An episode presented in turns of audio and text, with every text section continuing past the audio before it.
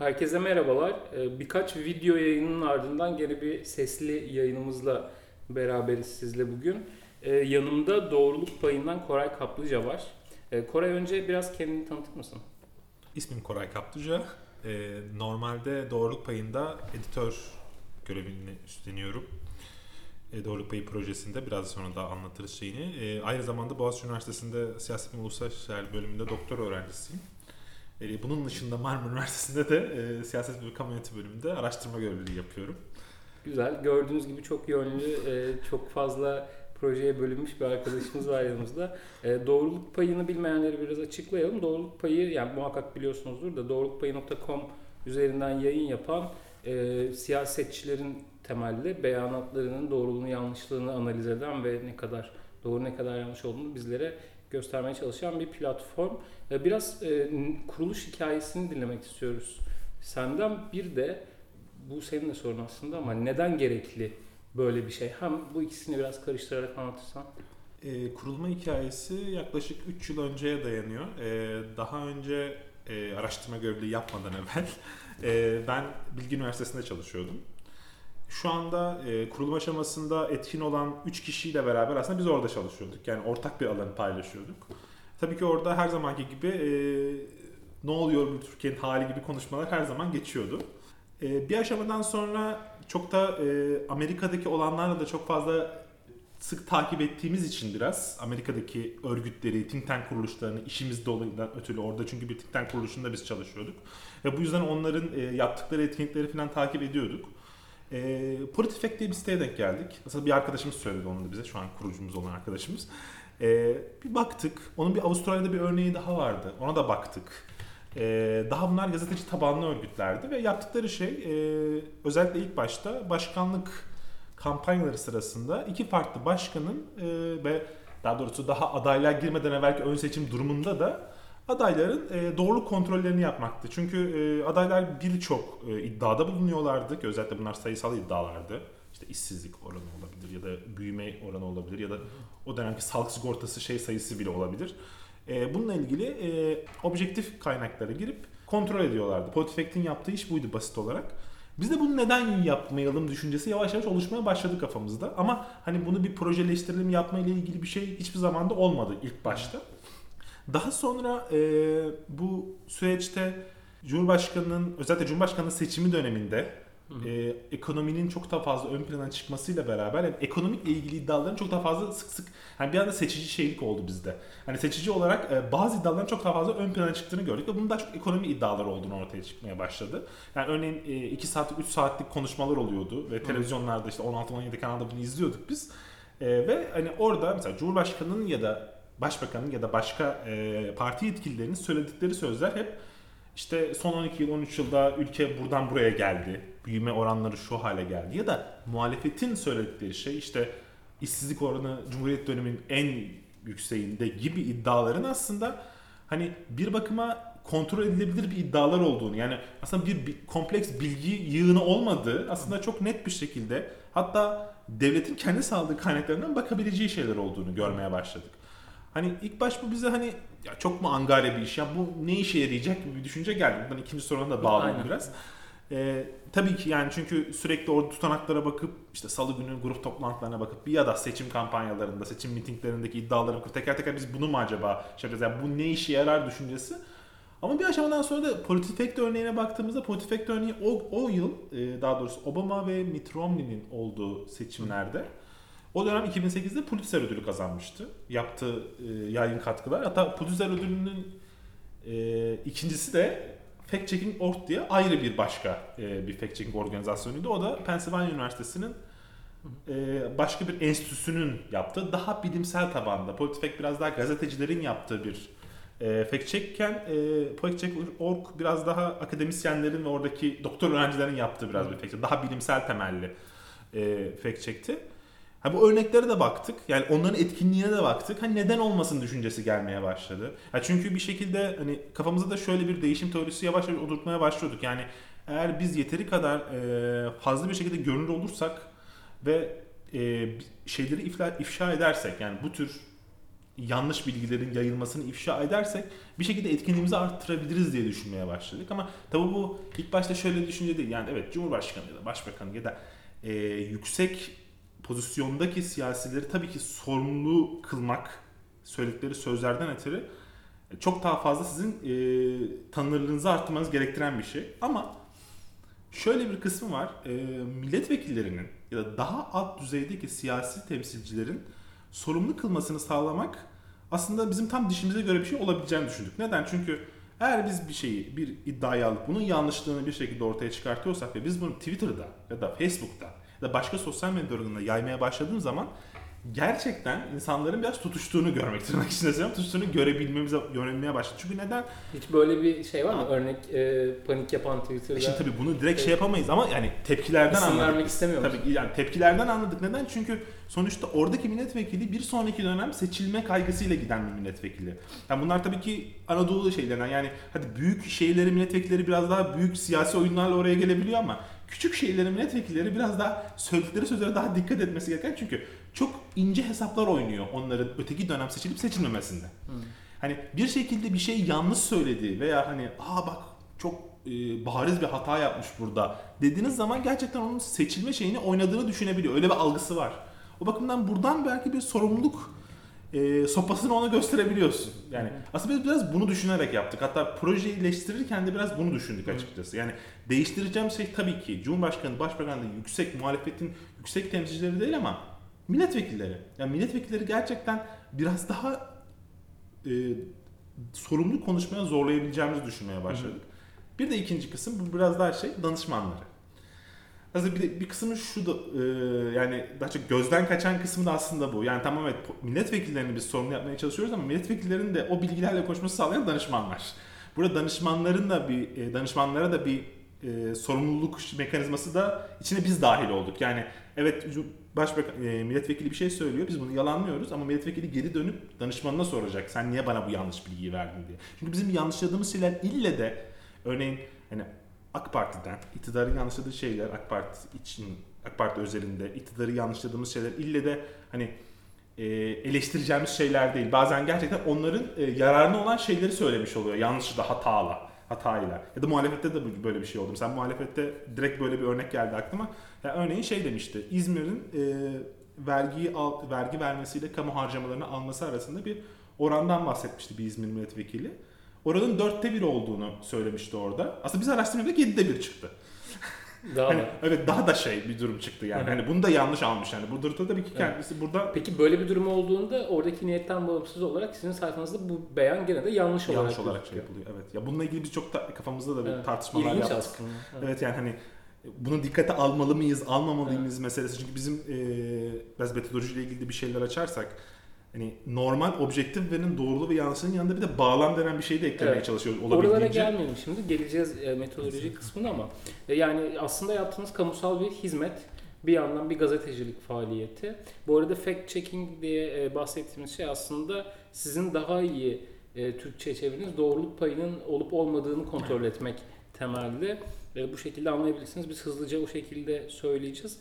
Şimdi peki siz e, doğruluk payını kontrol eden e, bir kurum olarak sizi biraz şeffaflaştırmak istiyoruz şimdi konuşurken.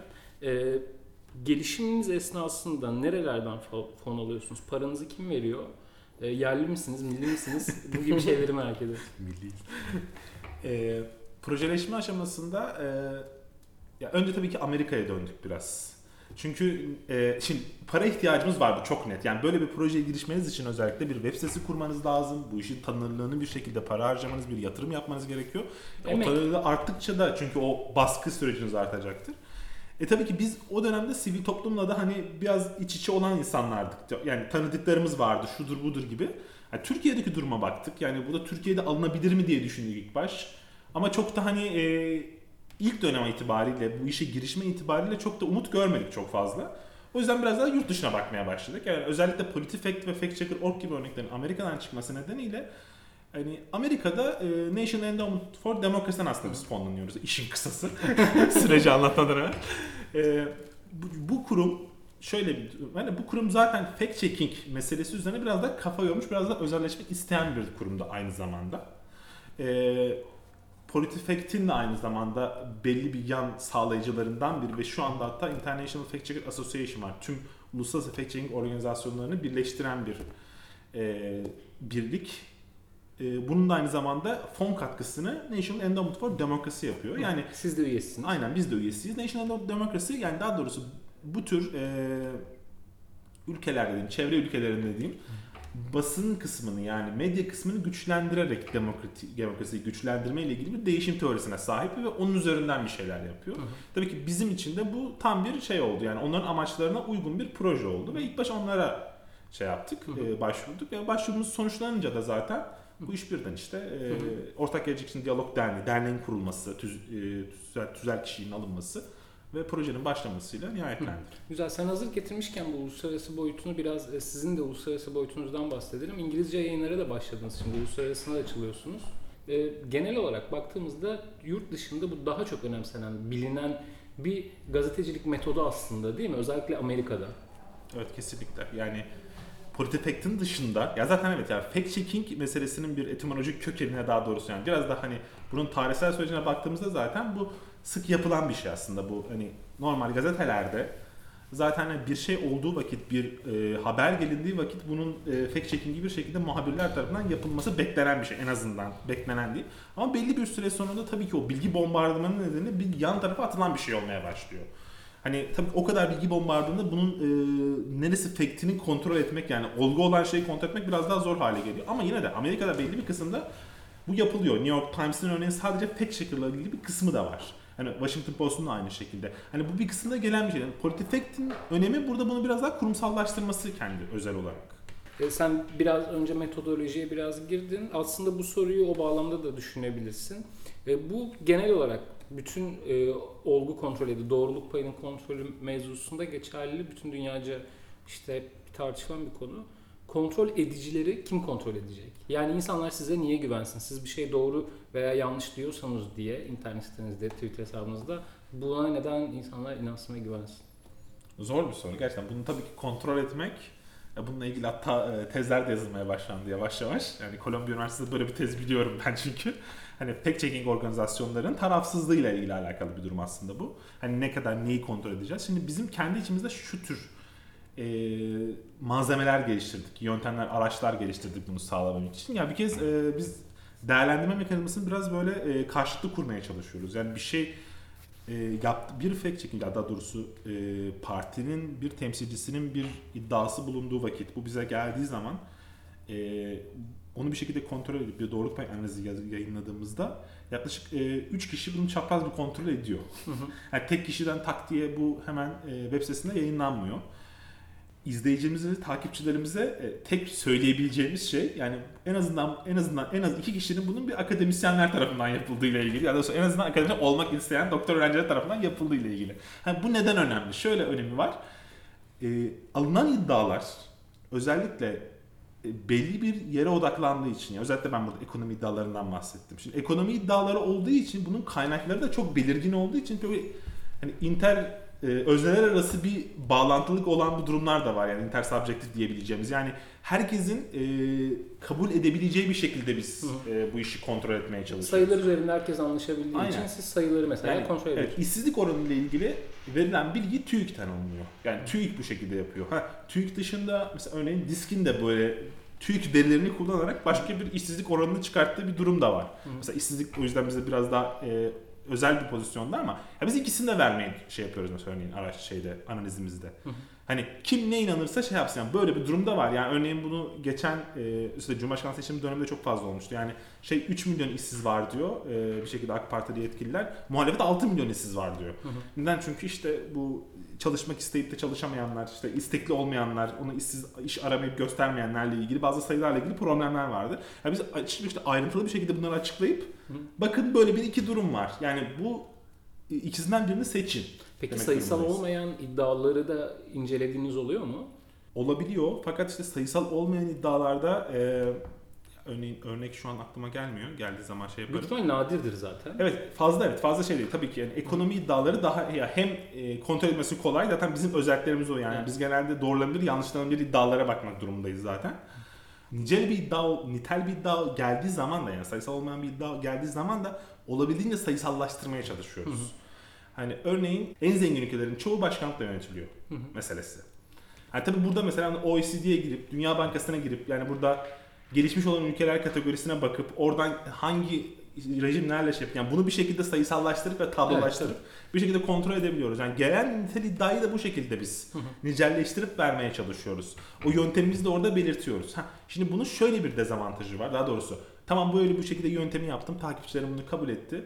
Ama sen yine de şunu sorabilirsin bana. Sen sonunda bir şekilde bunlara doğru veya yanlış kod veriyorsun. Evet. Hani bu bu önemli bir şey. Evet bu içimizde bizim de çok tartıştığımız hatta fact checker'ların da kendisiyle çok fazla tartıştığı bir konu.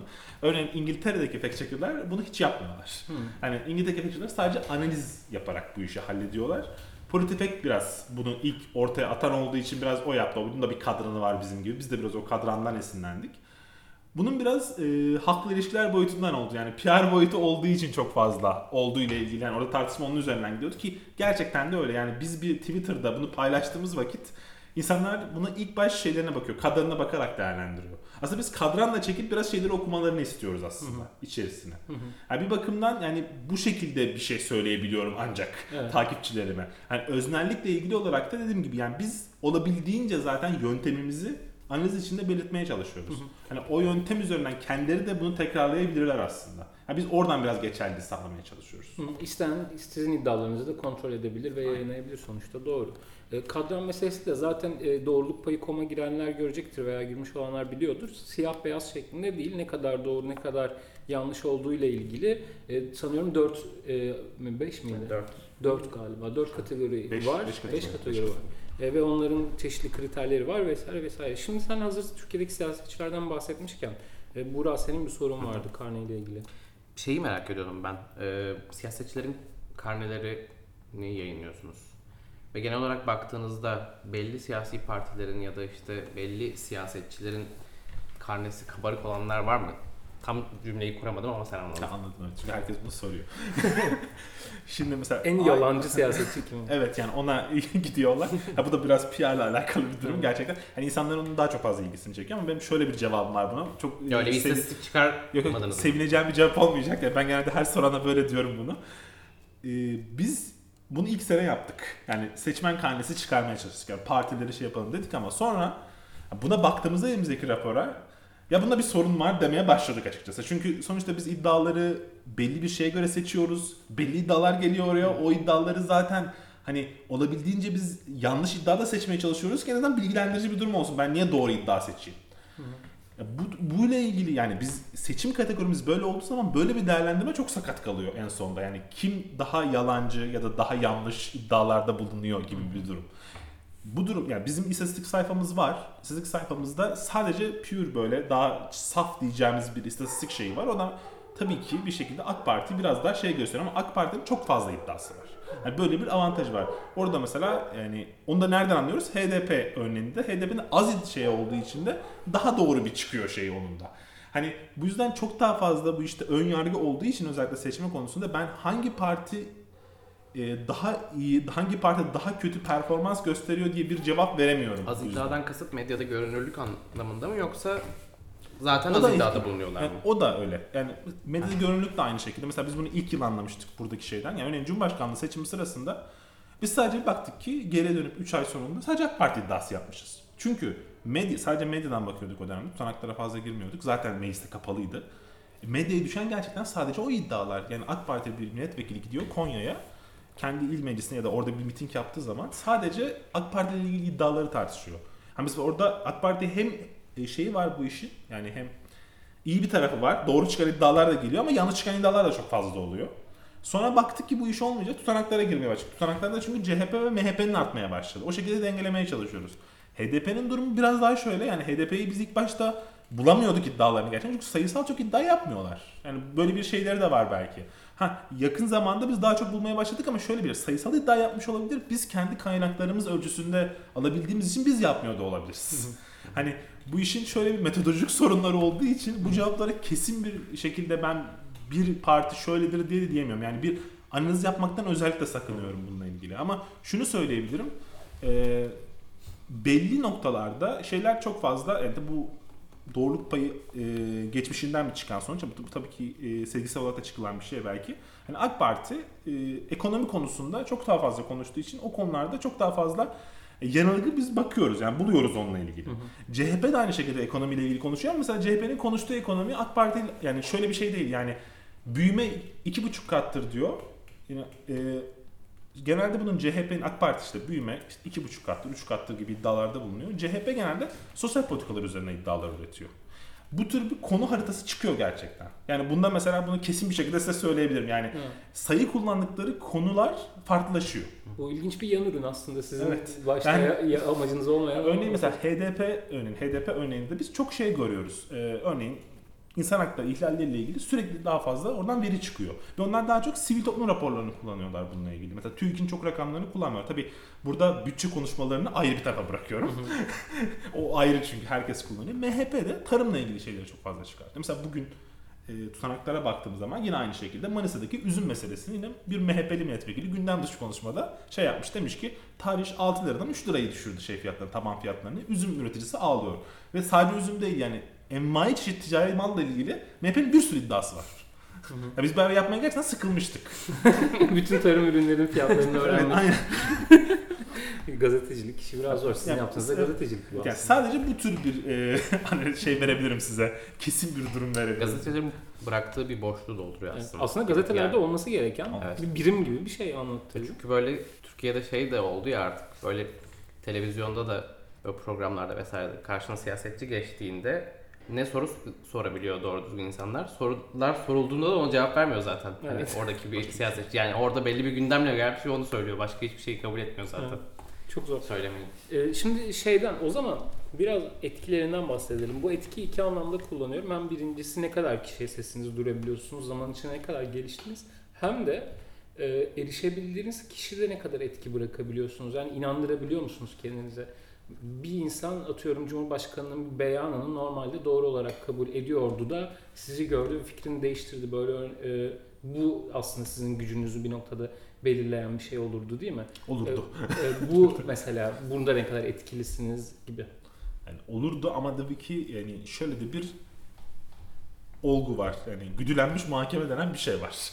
Yani siz kendinize yakın şeyleri her zaman zaten doğru olarak gördüğünüz için oradaki aktörler de ne derse siz onu doğru olarak kabul ediyorsunuz. Yani biz gerçekten e, belli siyasi kamplarda, siyasi gruplarda fikir değiştirme gücümüz gerçekten çok az olduğunu ben söyleyebilirim. Yani zaten hani doğruluk payı gerçekten daha işin başında olan bir şey ama biz gerçekten 1 milyon 2 milyon takipçi ulaşsak bile fikir değiştirme konusunda o kadar da yani düşünüldüğü kadar başarılı olacağımızı pek düşünmüyorum. Bu tür beyinsel durumlardan dolayı, fonksiyon şeylerinden dolayı. Yani gerçekten bir insanın fikrini değiştirmek çok da e, bir şeyden okuduğu yüzünden ya da e, sırf ya bizim direkt e, açık amacımız bu olduğu için sırf bizi okuduğu için değiştirme yüzünden olmayacaktır. Çok dolaylı yollardan oluyor o işler.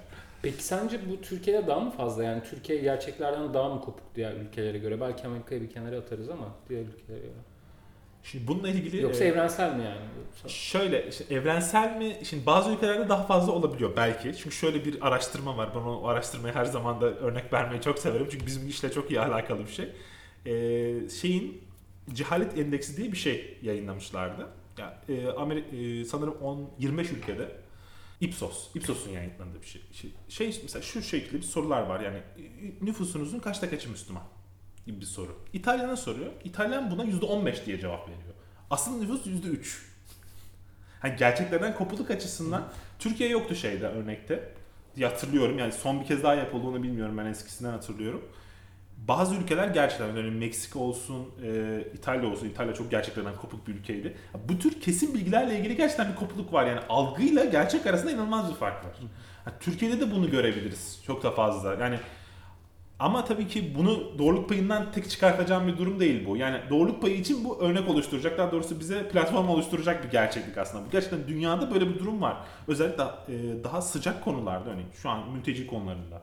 Hani Avrupa'da kime sorsanız her ülke yani insanları genelde bunu abartarak söyleyecektir. Hani kaçta kaçınız mülteci nüfusu, kaçta kaçınız yabancı? Örneğin İngiltere'de vardı. %18-%19'lardan bahsediyor ki normal rakam %8-%9 civarı. Hep fazla şey yapıyor. Çünkü bir sorun olduğu için sürekli onu abartma eğilimi taşıyoruz daha çok. E, Türkiye'deki durum yani bununla ilgili bir dediğim gibi bir sonuç çıkartamam tabii ki bununla ilgili ama yani doğruluk payı biraz bunun üzerine oynuyor açıkçası. Evet bu aradaki uçurum olmasa, duygularla olgular arasında bu Arasındaki uçurum olmasa zaten sizin de yapacak işiniz olmaz biliyor? Ee, peki şey soracağım. Rakipleriniz oluşmaya başladı mı? Başka bu tarz e, girişimler görüyor musunuz hiç? Bir şey canlandırdı mı burada? Yani rakiplerin oluşması şöyle yani e, biz aslında bunu bekliyorduk. Neden? Çünkü Amerikan örneği biraz bunu gösteriyor. Şimdi Amerika'daki Fortifek biraz daha merkez pozisyonu biraz daha işgal eden bir organizasyon ama bunun daha sağ tandansları var, daha sol tandansları var. Hı. Onlar da kendilerine göre bir şekilde fact check yapmaya çalışıyor. Şimdi biz yöntem olarak tekiz bu fact check yöntemi ya da fact check ismini alan. Bizim dışımızda birkaç tane sitede bu tür şeyleri olduğunu e, biz Hiçbir gazetenin rastlamıştık. yok ama değil mi? Ha, gazetenin yok. Yani bir kurumsal bir medyada bunu yapan yok. Blog seviyesinde olanları biz rastladık. Devam yani bir bizim hani kaynaklarımız gibi bir fırsatımız olduğu için biz devam edebiliyoruz ama onlar o kadar devam ettiremeyebiliyorlar. Hı hı. Ee, sanırım bir site şey şekilde aynı şekilde e, Türkiye'nin'deki yani yurt dışı basında Türkiye ile çıkan haberleri fact check ediyor. Yani Türkiye ile ilgili yabancı bir yalan bir haber çıktığı Kemulan vakit. kebap mı öyle bir şey o mu? Evet olabilir o var. Ee, başka bir Turkey Fact Checking diye bir site de var sanırım. O şekilde Bravo. onu yapan. Ee, onlar bu şekilde şey yapmaya çalışıyorlar ama yani iç politikası, Türkiye'nin iç politikası ile ilgili tek yapan biz gibi duruyor şu an. Hı hı, Anladım. Ee, peki şey de var galiba değil mi sitenizde insanlar üye olup siteye size beyanlar gönderebiliyorlar siyasetçilerin Aynen. yaptığı falan yani böyle katkılar görüyor musunuz veya şöyle sormak lazım belki de e, evinde Twitter'da işte sokakta bakan Twitter'a bakan işte haberleri okuyan vesaire bir, bir gaz- e, siyasetçi beyanıyla karşılaşmış bir insana ne önerirsiniz? Siz çünkü her şeyi kontrol ede- edemezsiniz zaman e, ve imkan olarak. E, insan, yani basit bir rehber vermek gerekse insanlara siyasetçi beyanlarının akla uygun olup olmadığını kontrol etmek, gerçeğe uygun olup olmadığını kontrol etmek için ne önerirsin? Tabii önereceğim şeyler Çok- yap- yapacakları şeyler olmayabilir çok fazla Gidip tweet verilerine bak falan gibi değil mi? gibi. Önce sizin siteye baksın. Ama evet, yani tabii ki biz de hepsini kontrol edemeyiz. Evet. Çünkü çok fazla iddia var o konuyla ilgili. Yani çok absürt de iddialar da var ama tabii ki insan önce bir e, şey süzgecinden geçirip öyle bir kontrol etmesi daha mantıklı olabilir. Yani her dediğini direkt e, kontrol etmemek bazen almamak gerekiyor. Örneğin e, Cumhurbaşkanı yine bir iddiaslardan aklıma geldi. Asgari ücretle ilgiliydi. Yani asgari ücreti 250 euro demişti şey. Amerika, e, Avrupa'daki geçerli 250 euro biz e, 750 euro veriyoruz gibi bir şeyler söylemişti. Hani Türkiye'nin daha fazla olduğunu göstermek için yok öyle bir şey. Evet. Yani artı mesela aynı elektrik ve doğal gaz fiyatlarıyla ilgili. Yani bakanın çok sık söylediği böyle şeyler var. Yani Avrupa'dan daha ucuz olduğu ile ilgili. Hı hı. Hani normal bırakın hani hani şey oynuyor. Euro'nun değeriyle oynuyorlar. O yüzden belki bizde daha ucuz olabilir düşüncesi var tabii ki. Onda da ucuz değiliz.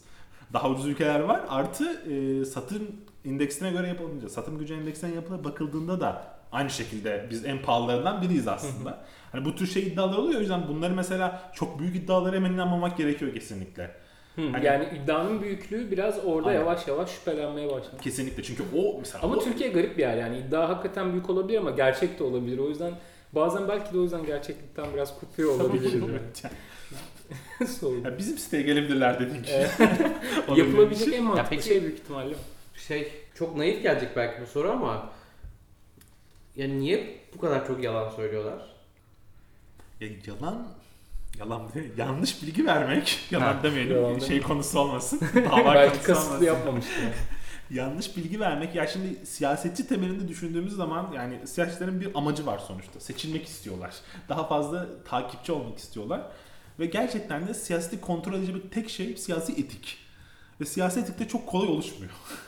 Hani Türkiye'de zaten bu konuyla ilgili çok sorunlarımız var. Başka başka alanlardan ortaya çıkıyor. Ama bu Amerika'da da aynı şekilde. Gerçekten diğer ülkelerde de böyle sorunlar var belki. Ama belli teamüllerle bazı şeyler örselenebiliyor. Biraz törpülenebiliyor belki. Ama böyle yeni demokrasileşmiş ülkelerde bence bunu yeni demokratikleşmiş ülkelerde bence bunu gerçekten engelleme çok da kolay bir şey değil. Yani bu bir araç ve bir amacı var ve amaca ulaşmak için aracı kullanmak durumunda çünkü bütün herkes kullanıyor diye düşünüyorlar. Yani sonuçta bunu yani sadece yani iktidar bunu yapmıyor. Yani iktidarın belki şöyle bir avan- avantajı dezavantajı var daha doğrusu ne, ne yaparken. Çünkü yaptığı şey belli ve bunu show off yani daha doğrusu bunu göstermek zorunda herkese. Ve o yüzden tabii ki abartacak. Yani bir asrı saadet yarattık şeyi verecek zaten. Yani öyle bir amacı var. Hani şey muhalefet partilerinin de bunu yermeyle ilgili çok fazla şeyleri var. Onlar da bu konuda sınır aşıyorlar. Her iki tarafta böyle olunca zaten hani herhangi birisinden şey olgunluk beklememek gerekiyor böyle bir durumda. Yani siyasi atmosfer, siyasi doğa hali bu şekilde ortaya çıkmış burada ve bu kullanılıyor sürekli. Çünkü seçmen ne kadar ilgileniyor sorusu da burada çok önemli bir soru bence. Hani söylenen sözlerle.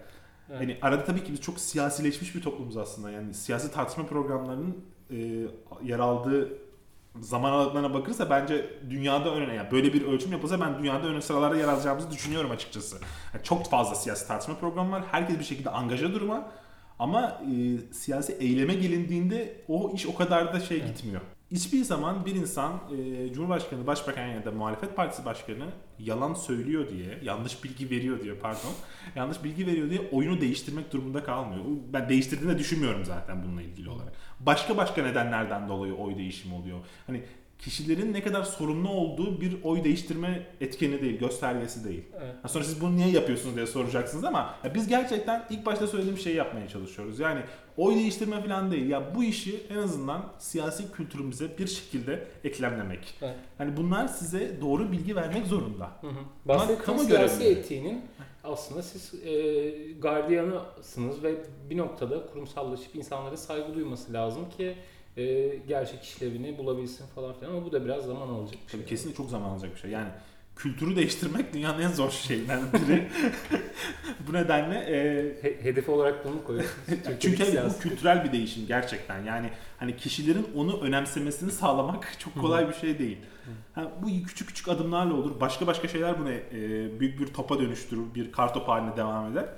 Ya bizim burada minimal bir katkımız bu. Yani başka işler yapıp da bunu desteklemeye çalışıyoruz zaten. Başka işlerimiz de derne, derneğin de aynı zamanda. Gibi ya bu uzun amacımız ya bunu gel- biz insan ömrüne gerçekleşecek gibi düşünmüyorum ama sonuçta bir katkıdır. Yani herkes de bunu bir şekilde şey yapıyor. Peki son e, kapatmadan bir sorun daha olacak. Senin de varsa sorarsın Benim da. sorunum yok. Tamam son bir sorum olacak. E, o da şu. Demin e, işte bir bakanın sık sık bahsettiği bir yanlış bilgiden bahsetmiştin. Yani şöyle bir kategoriniz var mı veya aklında böyle bir örnek var mı? En sık söylenen, en sık verilen yanlış bilgiler, en çok tekrarlanan yanlış bilgi, en popüler yanlış bilgi. Böyle bir kategori kuracak olsak. Ya bülten hani biz bülten olarak bunları yapmaya çalıştık aslında Yaptın mı? biraz. Ee, ya ekonomiyle ilgili gerçekten. Şimdi ama tabii ekonomide şöyle bir durum var. Yani istatistik işin devreye girince kuyruklu yalan e, hikayesi çok daha devreye giriyor tabii ki. Yani örneğin e, hükümet tarafı ekonomi denince carideki büyümeyi alıyor. Şey gidince öteki sabit fiyatlardaki büyümeyi alıyor. Ha, ikisi de doğru diyorsun. Yani biri 3,5 kat büyüdük diyor, biri %66 büyüdük, %70 büyüdük diyor. Hani bu şekilde. Şimdi ikisi de doğru ama yani sabit fiyatlara bakmak durumundayız. Çünkü yani mantık bunu gerektiriyor. Ekonomistler de bunu söylüyor zaten. Yani birincisi bu mesela. Yani geç 3,5 kat büyümedik. Yani bu çok sık kullanılan bir şey hükümet tarafından. Hani ekonominin büyüdüğünü gösterme açısından. İşsizlikle ilgili tartışma dediğim gibi yani kaynak farklılıklarından dolayı Bu biraz oluyor. da sanki ama şey yani doğrudan buz gibi yanlış bilgi vermiyor da biraz yandan dolaşıp Aynen. verdiği için sanki Aynen. Yani tabii ki bunu düşünsek çıkar. Çok fazla çıkar. Çünkü çok tek tekrarlanıyor aslında bir aşamadan sonra. Hani gerçekten bunu da söylemem lazım. Bu da bir, bende bir veridir. çok sık tekrarlanıyor bilgiler. Yani e, bir örneğin e, Cumhurbaşkanlığı seçimi sırasında çok net bunu gördük. Yani bir paket vardı ve paket her yerde tekrarlandı. Ya biz bir ara sıkıldık fact check etmeye. Çünkü aynı şeyleri söylüyordu. Yani şu oldu ticaret şu kadar arttı, şu oldu, böyle oldu, bilmem ne oldu filan. Hani bu tür şeyler devam ediyor. Hani muhalefetin de böyle bir tekrarlamadığı böyle alanlar oluyor ama Hı hı. Torba yanlış bilgi olarak Evet. Seçimler biraz öyle ama zaten. yani Evet. Ga- gaz ve toz bulutu halinde değil mi biraz geçişte. Tamam teşekkür ederiz. Teşekkür Ee, ederim. Teşekkür bugün bize konuştuğun için. Bu yayını SoundCloud üzerinden ya da iTunes üzerinden izley- dinleyebilirsiniz. Ya da 405.com üzerinden diğer bütün yayınlara da ulaşabilirsiniz. Teşekkürler.